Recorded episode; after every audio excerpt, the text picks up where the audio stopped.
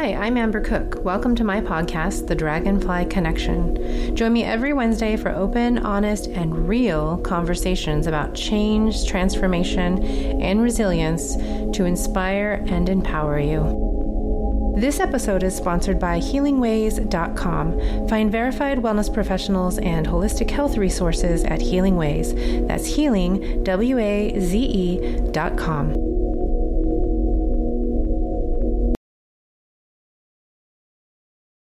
many of us have made a conscious choice to do something like go to school, pick a career, enter a relationship with someone, get married, get divorced, the list goes on and on.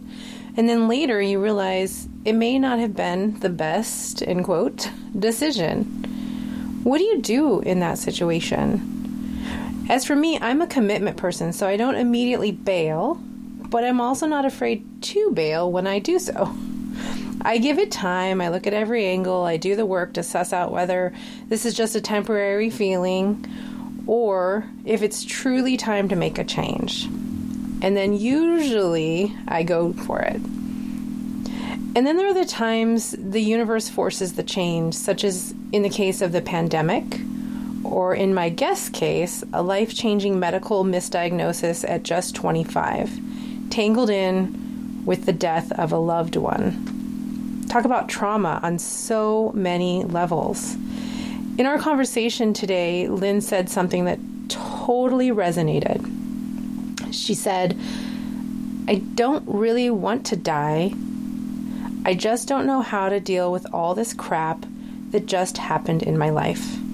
That's her expressing how she felt at the time all this was going on how many of you have felt like that? For me, it totally resonated. In this episode, my friend and colleague, Lyn Delmastro-Thomson of Heartfire Healing, shares how she dealt with it and how her own traumatic experiences showed her her resilience, the resilience of her body, and just the resilience of bodies in general. She says that those events put her on the path to what she's passionate about rather than just being miserable pursuing a career she didn't love. Her passion now is helping others live healthier, happier lives and inspiring them to make sound medical choices. The message she wants everyone to hear is that just because a doctor has said an illness is chronic or incurable doesn't mean that it has to be a life sentence, and that Western medicine isn't the only approach to healing. She's so passionate about this, she wrote a book on this topic called You Are Not Your Diagnosis. No matter what you're going through right now, whether it's a medical issue or who knows, I mean, the list is huge of all the things that we all go through on a daily, weekly, monthly, yearly basis. Little traumas, big traumas, scary things, good things, even. But no matter what you're going through right now, whatever, whatever changes you're going through, I think that this episode is going to inspire and empower you to not only make changes to become an advocate in your own health, which is super important, but also an advocate in your life. Obviously, I know quite a bit about your story, not just because I read the book, because we're friends, and I've even gotten probably more details, but most of it is in your book. Um, you Are Not Your Diagnosis is the name.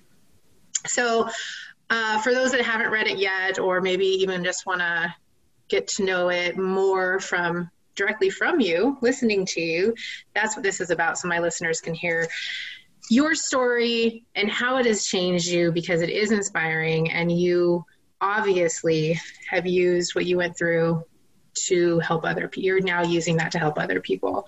Um, so we're going to be talking about a medical misdiagnosis. Yes. That's that's the big the big focus.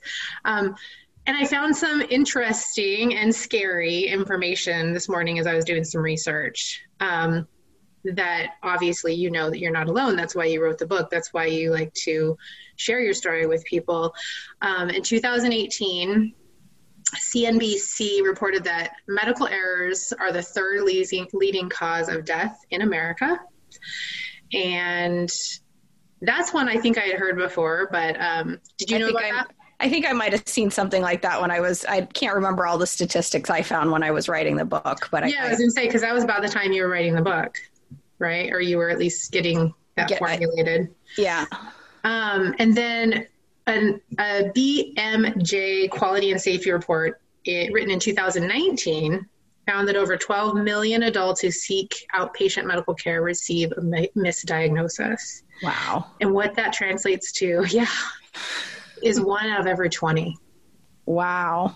Yeah. So so thank you for coming for coming on. And yeah, so so before you share about your diagnosis, I want to back up and have you just tell me a little bit more because I know you now. Like I know you since you've been through it all and it's now past and you've grown through it and you've changed.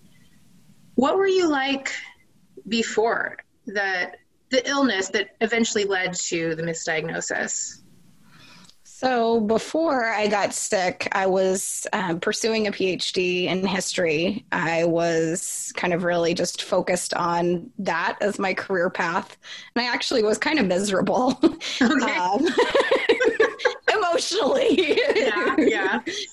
um, I went to grad school straight out of college, and kind of the me of now looking back is like, oh, I know why I did that. I was like scared to get a job and be what I called, you know, an adult.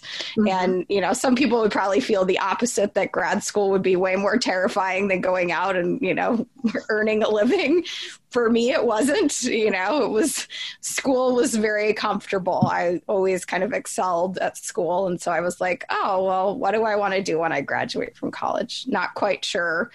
I really love history. Maybe I'd like to teach. You know, I was really inspired by my advisor in college. And so I thought, oh, what the heck? You know, I'm just going to pursue this path because it was kind of the thing that felt like I had the most interest in. Mm-hmm.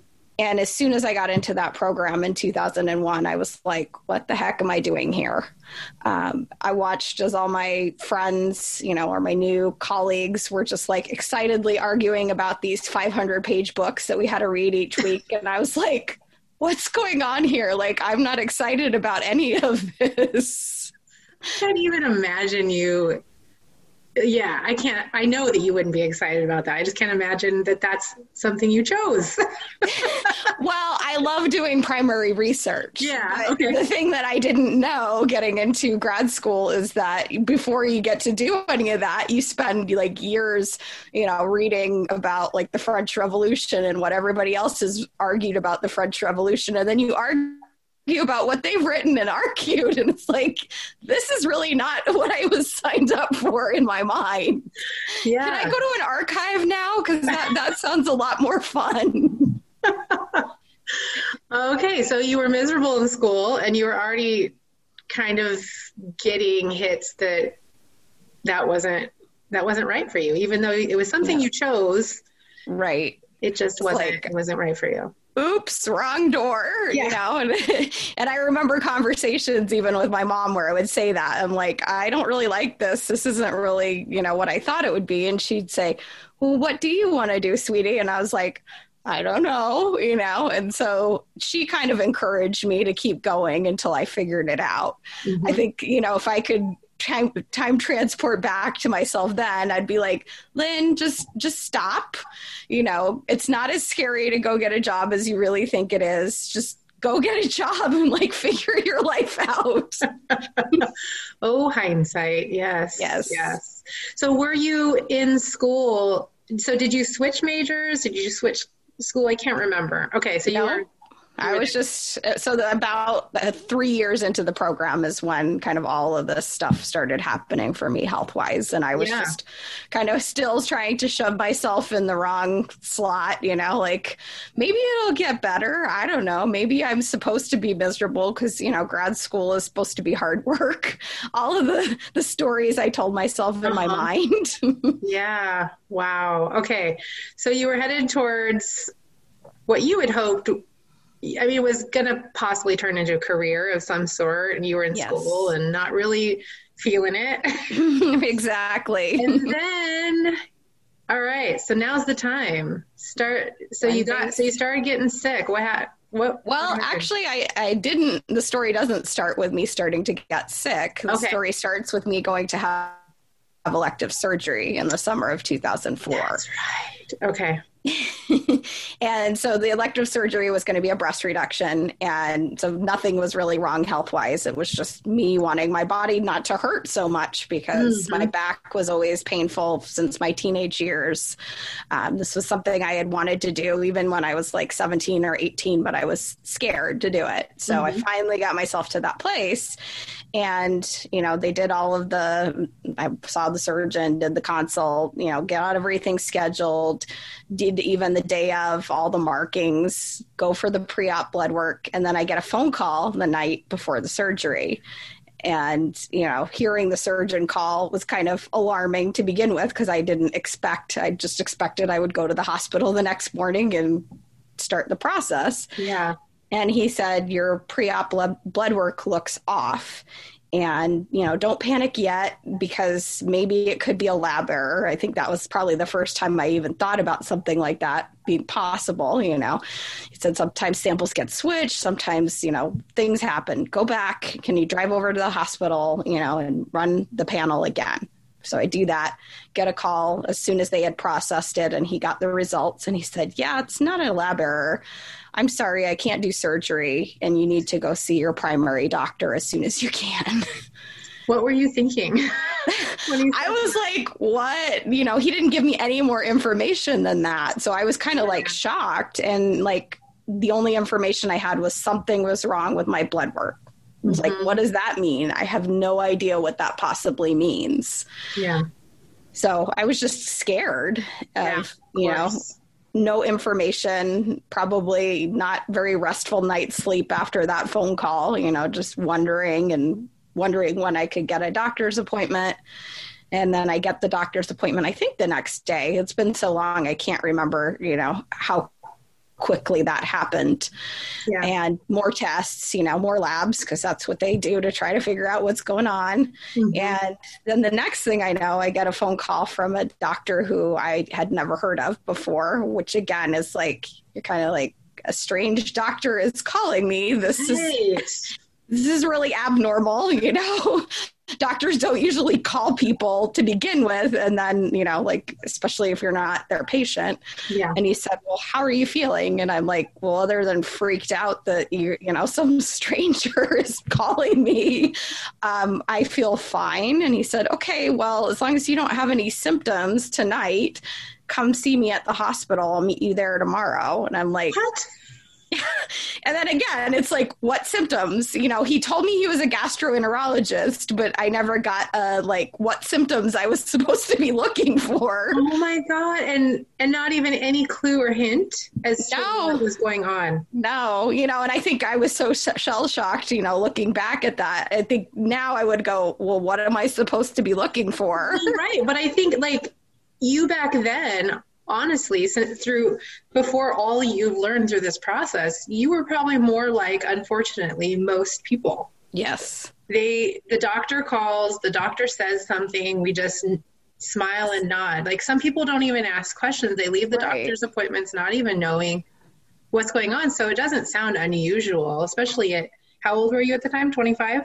Yep, 25. So, that you wouldn't ask more questions and you're shocked and you're scared right, exactly. So- but it's kind of funny to think back and be like, I remember just being like scanning through my body that whole night and being like, I don't know, like, do I feel a twinge of pain here? Or do I, you know, like, is there anything that I'm noticing? Because I didn't know what I was even supposed to be. i was like you were fine Yeah, right? you were exactly. just like going through life and oh my god Exactly. Not not emotionally happy, but not physically sick. yeah all right so did you go see the guy the next day Yes, yeah. So I go to the hospital, I get checked in, I talk to him, and he says, Well, I think that you've clotted off the veins that drain your liver. And I'm like, That doesn't sound good. Like, I don't think that's supposed to happen.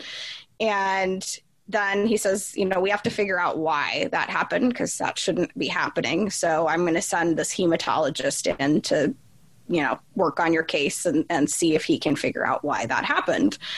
So, you know, that guy comes in, and that was a whole nightmare of an experience of, you know, a, a doctor with poor bedside manner doing a uh, bone marrow biopsy with no real sedation. Oh my God. Yeah, that's the, I, when I think back of the whole thing, that's like the most traumatic memory I have of the time because he said to me, it's just going to be pressure. You're just going to feel pressure. It's not going to hurt. And it hurt like nothing I've ever experienced. Like my whole body felt like it was on fire when he was trying. Weird. You know, and I was like, how did, afterwards, I was angry. Like, how did he claim that, you know, was just going to be pressure? Did he ever have one of these before? Right. oh, wow. and All he couldn't even finish it. Like I, I just couldn't be still because Yeah. the pain was so excruciating. So he had to just abort it and say it's going to be done later. And it ended up being done later at a different hospital when they transferred me. Wow. Wow. So you were just being poked and prodded and and and they were just were they giving you any more information than just Not, not a whole lot. Just you know, we're trying to figure out what there's something has to be going on with your blood to make you clot off these veins. We need to get the veins to open back up. They've never done that at this hospital here where you live right now, and you know where you are because it's rare that, that this happens. So we need to send you to another hospital in a different city. And so they eventually sent me up to San Francisco to the hospital there and more doctors, more poking and prodding, another bone marrow biopsy, which was successful. And then finally, it was probably, I think I'd been there about 10 days in that hospital by that point.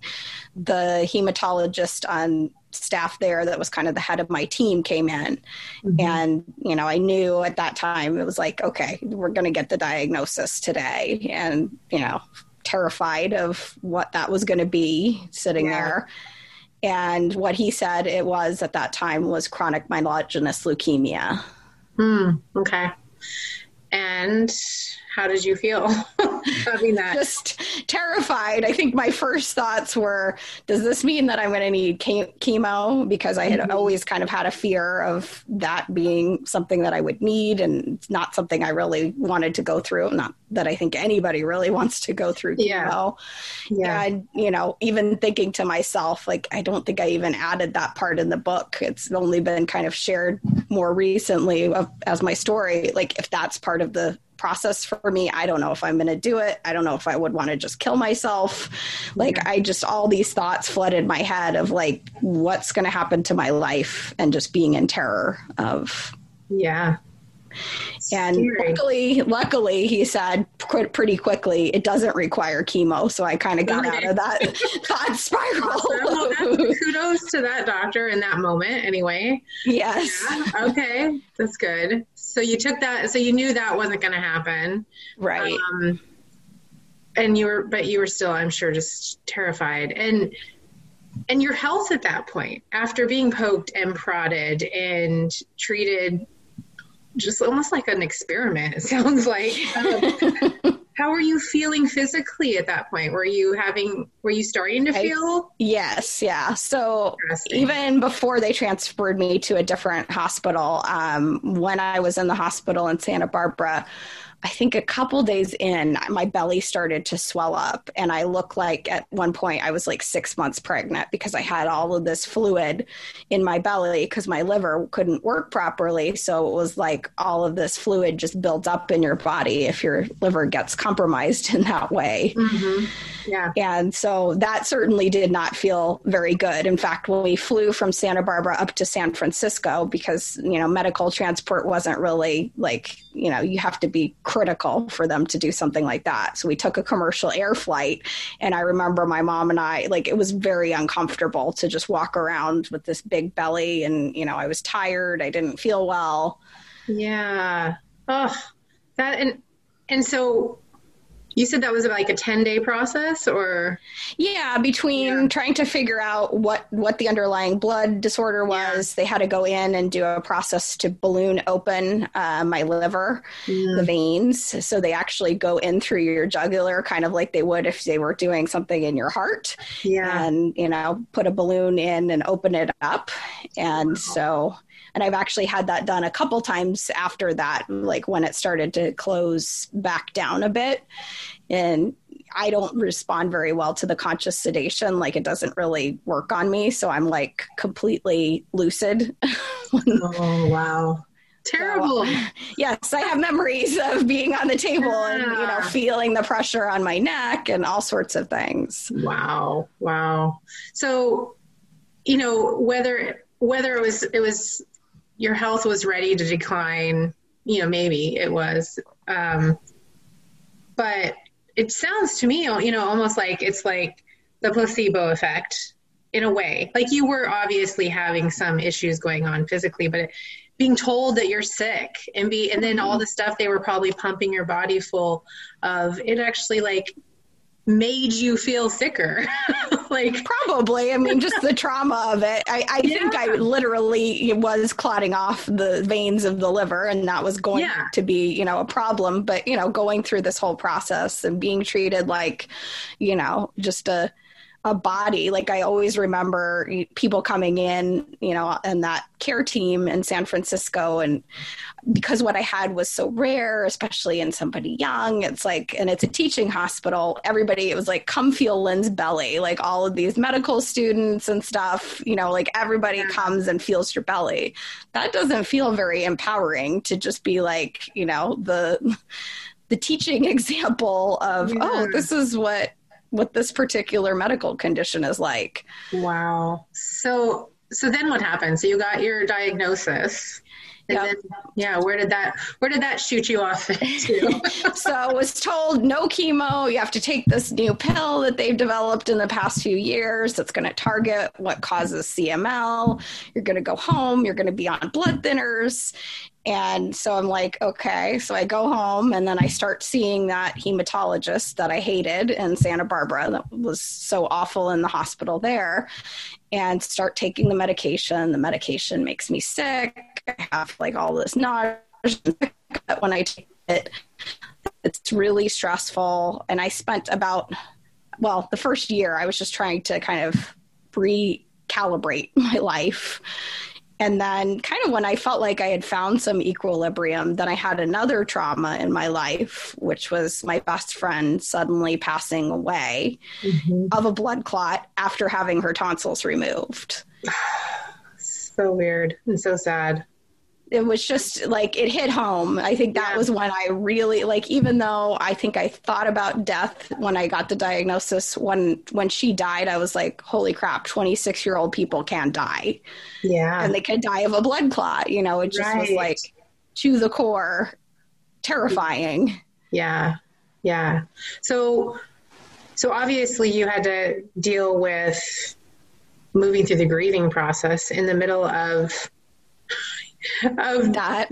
being sick and being treated right. still like a guinea pig and right. and not feeling well already. So so when did you decide to start pursuing answers and figuring something else out I think it was basically that experience of my friend and me sinking to a really dark depression for a few months, becoming kind of suicidal in, in the sense of like just wanting to let myself not take care of myself and just slip away.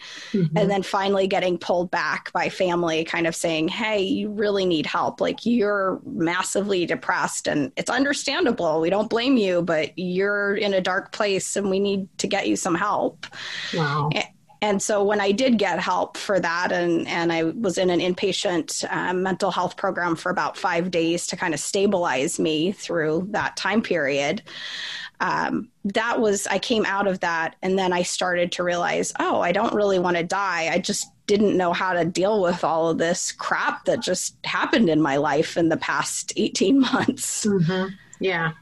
And so I started therapy. My therapist sent me to this class that was called Yoga for Healing, which at first I was like, what? Like, yoga isn't just done at a gym. I don't understand. oh, you had so much to learn at that point. exactly. I mean, I was I was just a girl from Idaho, you know, like I didn't really know about all of these alternative things. Like the most I had experienced was something called biofeedback when I was 12, and that was about as alternative as, you know, I knew about. yeah, yeah funny. So I kind of opened the the Pandora's box at that point. You know, then I started going for acupuncture, and then this um, guy who actually was the partner of a dance coach that I worked with, he um, did Reiki, and he's like, "Have you ever like experienced Reiki before?" And I'm like, no, but I'll try it. and it was amazing. It was like super profound. You know, I got up and he was like, go look at yourself in the mirror. And I looked at myself in the mirror and my face looked so different. I looked so shiny and just energized. Oh, that's awesome. Awesome. So you did, so you were doing all, trying all these new things on your own. Um, were you telling the doctors that you were doing all this stuff? Not really. Okay. I just kind of focused on doing, you know, what felt right, and nothing that I was doing required, you know, taking anything that could counteract or, you know, work with work against medication. So I was like, you know, nobody seemed to listen to me in the process because I kept saying, you keep saying my lab tests look better, but why do I still feel so horrible? Like mm-hmm. I, I was at one point down to I want to say my weight was down around 120, maybe just above 120. I was like, mm-hmm. a, I looked like a skeleton. It was not a healthy weight for my body. Yeah.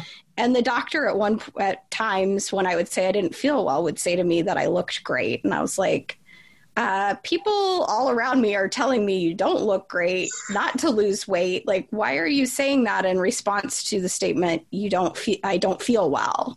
It's because yeah. he just didn't want to deal with me. He just wanted to move on to the next patient. Yeah. Ugh, sickening. yes.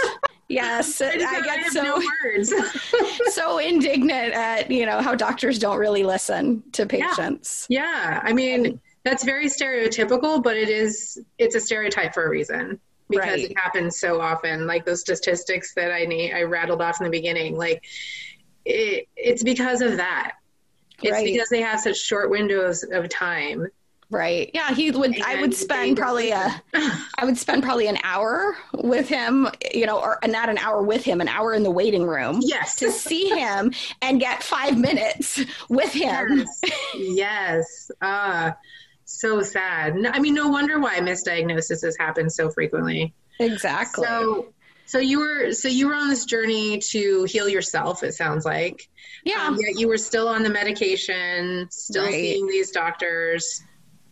So so yeah how did i find out yes how did i find out yeah. so um, after kind of struggling with trying to get second opinions, trying to get referred to a different hematologist, and my primary doctor kept saying, No, no, we went to medical school. This guy is great.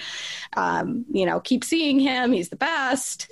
Um, finally, about three years in, I left the grad program that I was in, and I had partly just stayed in it because I needed the health insurance at that point mm-hmm. because I needed to you know, it wasn't considered something I could get COBRA from at the time. Okay. So I needed to get a job with health insurance in order to make that leap. So I kind of just hung on for a bit, even though I kind of was getting clearer and clearer. Yeah, I'm not going to keep going down this path. I just need this to kind of be my health insurance until like I'm well enough to be able to work. So yeah. that that took about three years to get to that point. Mm-hmm. And I found a job, got health insurance, left my program. And when I got the new health insurance, I could get a new primary doctor that wasn't in student health. Mm-hmm. And I said to her, I hate this hematologist. Who can you send me to? And she said, Not a problem. Here's another doctor. And went to see that doctor, brought my medical records with me. They were probably about two inches thick of all these blood tests and all of this stuff. Mm-hmm. Hand it to him. He flips through it and he looks at it and he says, I don't even think this is CML. Oh, what did you think? I was like, I didn't really feel like it was, you know, like it was kind of a confirmation of something I felt on a deep level in my body. Well, it mm-hmm. makes sense. I'm not getting better. And then I was also really pissed that I had spent three years trying to get, you know, well, first of all, just going along with it. And then as I got more and more of like, this doesn't feel right, I couldn't get help mm-hmm. because I was trapped in the medical system of, you know, you need a referral to a specialist. Your primary doctor won't give you a new referral. Yeah. Wow. And I even had gone back to San Francisco in that time, like wanting them to review my case. And when I got there for that appointment, my file, even though I had been in the freaking hospital there for like 10 days, my file folder was empty when I went to see the hematologist wow. in the outpatient setting. And I was like, how does that even happen? And so they're like, well, why are you here? I'm like, because I'd like a reevaluation of what's going on. Yeah. And I never got it. Wow. Wow.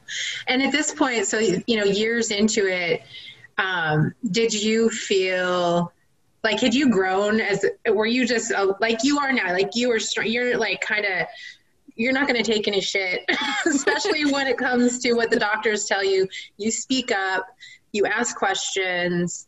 Um, were you already have you already developed this part of you at that, that point? Or were you still kind of I was still developing it. I mean, I think if I really was the way I am now, I would have said to that primary doctor, I don't care if you went to medical school together and you think he's the best. I think he's horrible. You have to give me a different name. And I would have just like, you know, held to my guns. Yeah. I didn't really feel like I could do that. You mm-hmm. know, I hadn't learned that yeah, you can just you can demand certain right. things. And we need to advocate for ourselves and you can demand and we do have a voice that needs to be shared. Yeah, definitely. So so the doctor tells you that he believes just just from looking at some paperwork, right? And your lab work and everything, mm-hmm. um, that you didn't have it. Right. So what what happened after that? Well, he said, of course, I can't say that for definite sure today without doing more tests because mm-hmm. tests are the way everything gets done medically. Yeah. So, you know, I think he did more labs. We had to schedule yet another bone marrow biopsy to see, you know, maybe something had changed and went through that process. And he said, yeah, I don't think that was, I think it was a misdiagnosis. I don't think that ever was. It was, the condition that I had of clotting off the veins of the liver has never been correlated in anybody else with CML, but it is correlated with the correct diagnosis that I got, which is polycythemia vera. So it's okay. like why they made that leap in San Francisco was basically probably off of one lab test that probably was either a false positive it was somebody else's sample we could never figure out exactly you know how that came about but then you know it's like weighing the evidence it's like one piece of evidence for that all these other pieces of evidence pointing a different direction and why they went with that i have no idea Wow. And why nobody looked beyond that, right? Like, I mean, exactly. I've had the same thing happen with with my health care. Um, I've had to fight for doctors to to even look at another possibility. Yes. I, you know, I mean, I've had Google. Had Google give me better information. Exactly. And then I take it to the doctor, and and the doctors. I've had a few that will look at something, you know, look further in, and be like, "Wow!" And I'm like, "Okay, well, so why do I, you know, I always wonder why are we then told not to look at Google? I mean, I know that it can freak us out and everything's cancer. Right. um, but I have to admit, like, it has given me the power sometimes to go and really fight my case and have won right. several times. I, I mean, it actually saved my son's life. He had a misdiagnosis. Um, and it was Google that saved his life. wow. So, uh, I mean, it was ultimately yeah. the doctor that did the emergency right, surgery, but, but had we just listened to the diagnosis, my son probably would have died. Wow. so yeah. I get it. It's crazy. It's just, ugh. They they kind of have you know blinders on. It's like well you know you came from this medical center in san francisco and they gave you this diagnosis so it must be right, right. you know and then i'm going to keep running a test for something that actually would never show up because it was never there in the first place. And then i'm going to tell you the medication is making you better because that thing that was never there isn't there.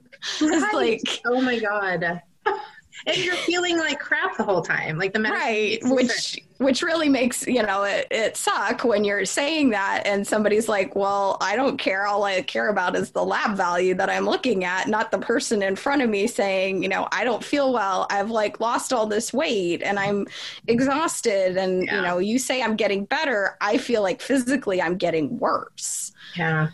Terrible so they did the blood work. They gave you the new diagnosis. How did things change from there? What?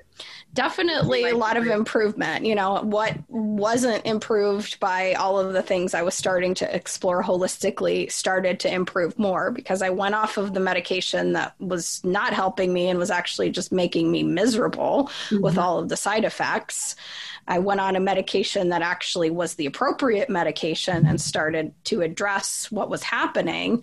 And then I started getting actually uh, the correct treatment, which is something that's th- therapeutic phlebotomies. So they basically take off a bag of blood and they just throw it away.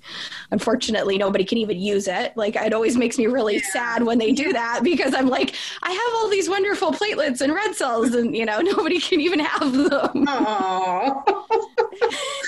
Oh, poor little blood cells.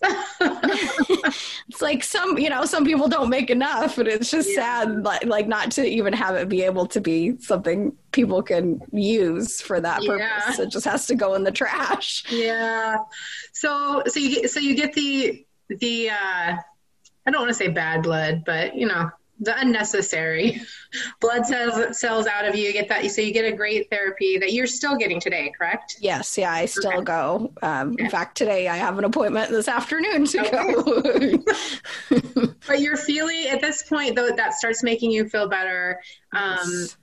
Were you already? Were you doing yoga? Because you be, you started out your first career path in the holistic field was um, yoga therapy. Is that correct? Biofeedback and okay. and yoga. Yeah therapeutic okay. yoga per, then kind of branching more into yoga therapy like pursuing that as a credential. Okay. So so what you went through sparked your interest because you tried it for yourself you tried those things for yourself yes and you knew they made you feel better. Yes. and so you started doing that as a career. Yes yep. Yeah and, and, that that all kind of happened it got clear to me basically when i let go of you know being in the program i was in and i got the job that i had been scared at you know age 21 22 to get uh-huh. then i was like oh i know what i want to do with my life now like I, I remember the moment clearly of sitting in a biofeedback session and thinking to myself hey, I'd actually like to sit in that chair and help somebody do this someday. yeah. That's awesome. And and you knew those things were making you were helping in the whole healing process. Yes. Um, yeah. So everything that I actually, you know, have trained in and that I still, you know, study, they're all things that personally have helped me because I'm not really one to just sign up for a training because it's like, oh, that looks interesting. Yeah. It's like I actually usually have an experience with it and then I'm drawn into, yeah, I want to learn how to do this. So after the new diagnosis and getting the different therapies, um, was it kind of was it smooth sailing after that, health wise? Um, I guess fairly. Although I hmm. had kind of right around that time of all of that, I we discovered I think it was in one of my first visits with the new primary doctor that I had a nodule on my thyroid.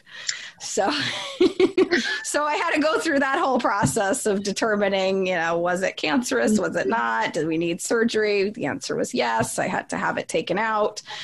And so that that was kind of the last big hiccup before I started to really recover was going through thyroid surgery and then having to wait quite a while for thyroid replacement because they were arguing whether to do kind of the radioactive iodine that often is done. Mm-hmm. You know, the endocrinologist said, yes, we should do it. My hematologist was like, no, I don't really want her to have it because of her other issues. They're arguing, and then they're like, "We're not going to give you thyroid replacement until we figure out what we're doing." and let me tell you, I now understand the importance of thyroid because I, it was like winding to walk, you know, like a hundred feet from my bed to the bathroom when I had no thyroid hormone in my body. Yeah, yeah, yeah. I have hypothyroid when it was really bad, and I still had a thyroid, but when it was really out of whack, I could barely get off the couch. I mean, I could make it. I still had some hormone, so I could get off the couch. I would work, and then I would come home and get on the couch. it's terrible. it's very, very exhausting. it is. It really is. So, so at this point, um, you were doing. Bio, were you doing biofeedback? professionally yes. at that point? Okay. Um, well, I was kind of tra- that was let's see, 2007 was when I started to study um, somatic psychology because I decided I needed a degree that was not history yeah. to start to like have a context to work with people. So I knew I wasn't going to be like a, a, talk therapist. I wasn't going to go that route, but I felt like I wanted that context so that when people would come in, I would kind of understand that. I would also know certain things. You know, if somebody came in with something that was way beyond what was appropriate for me to work on, you know, hey, you need to see a therapist. I think that might be more helpful for you, or, you know, I can work with your therapist to help you. Yeah. So that started, I did a two year program starting in 2007. Okay. And so this whole process, obviously, it set you on your career path that you are now. Um, but, and it helped you learn about that voice you have to speak up for yourself and to advocate.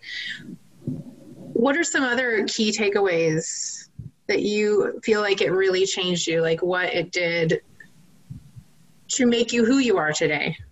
I think one of the the biggest things was just learning that you know I think I grew up just thinking you know symptoms were just kind of inconveniences, annoyances. I mean, I I had horrible migraines as a teenager, and I don't think at that time I ever would have thought, what is this all about? I I knew it was stress related, that's for sure, but it didn't kind of spark in me an exploration of like what needs to change in my life because this is a signal of something, and now I'm very much more you know, whenever things happen in my body, I'm like, oh, well, what is my body trying to communicate to me through this? Mm-hmm. Yeah.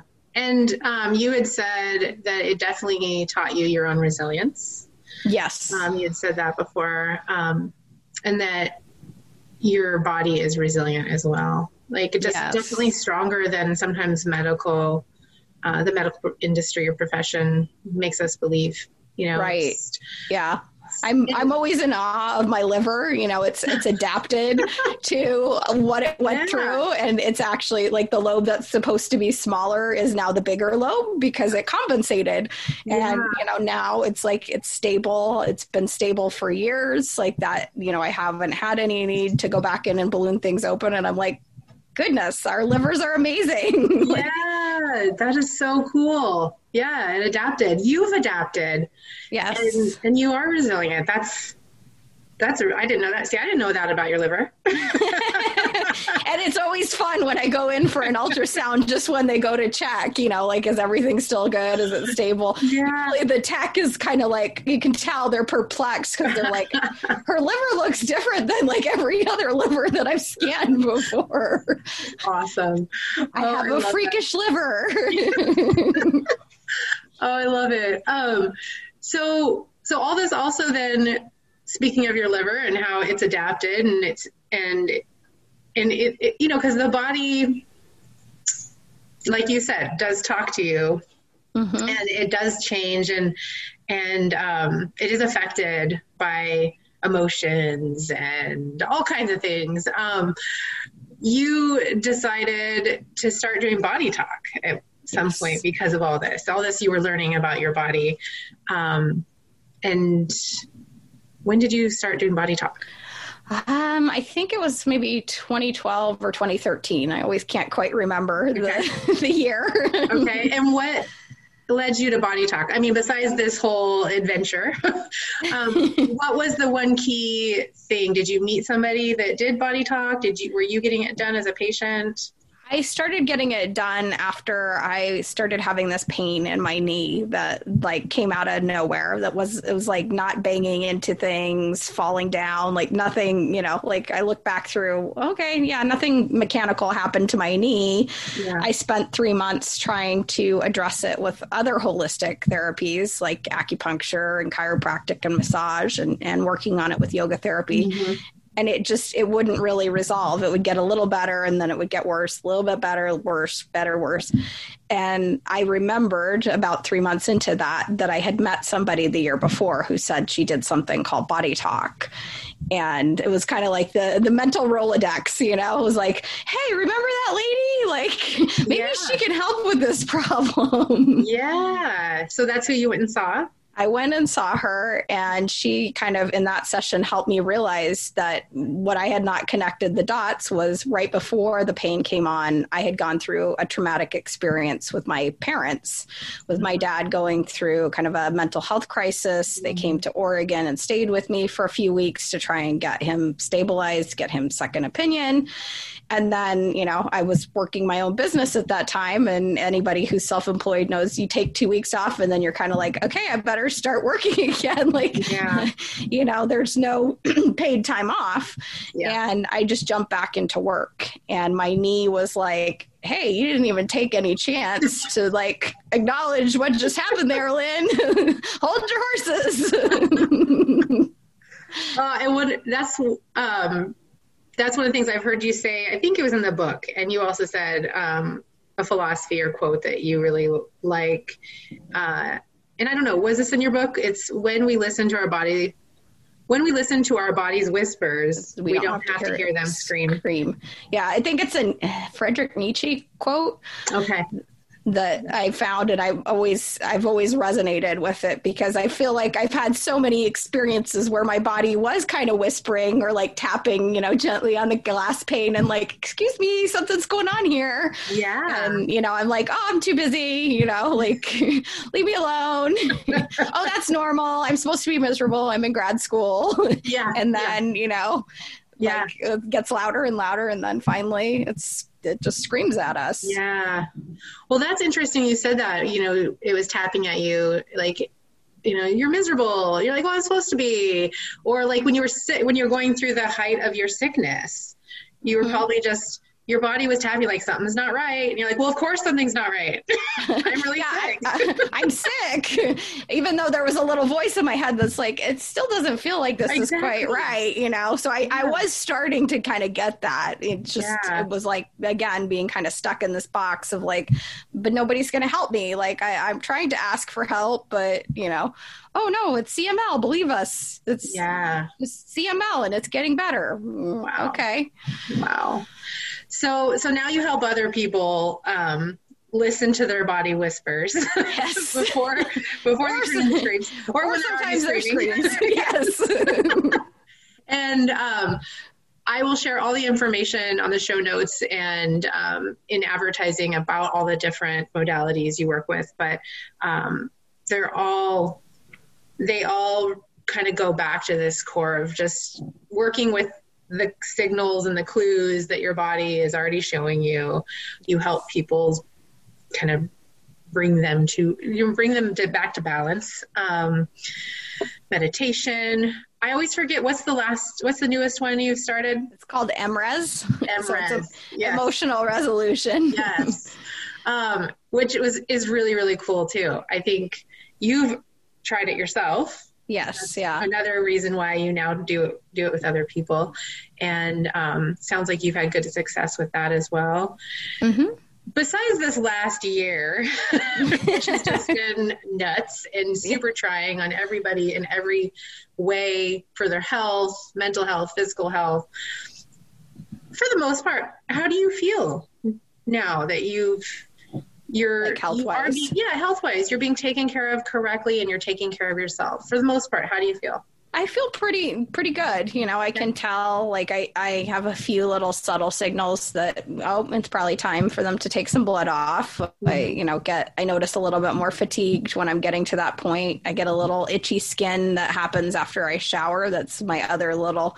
Oh, it might be time. mm, so your little whisper. Yeah. It's a little whisper, you know. Sometimes it's annoying when the skin itches, but yes. I'm like, okay, I should go get a lab test if it, if it's been, you know, more than a few weeks and just see where my values are and but, and I'm yeah. sure and I'm sure that during um, this this time of smoother sailing, you've probably had some times where you weren't feeling good or like you were saying, you were having these little tells. Um, have you had any more times that you've had to really stand up for yourself medically since then?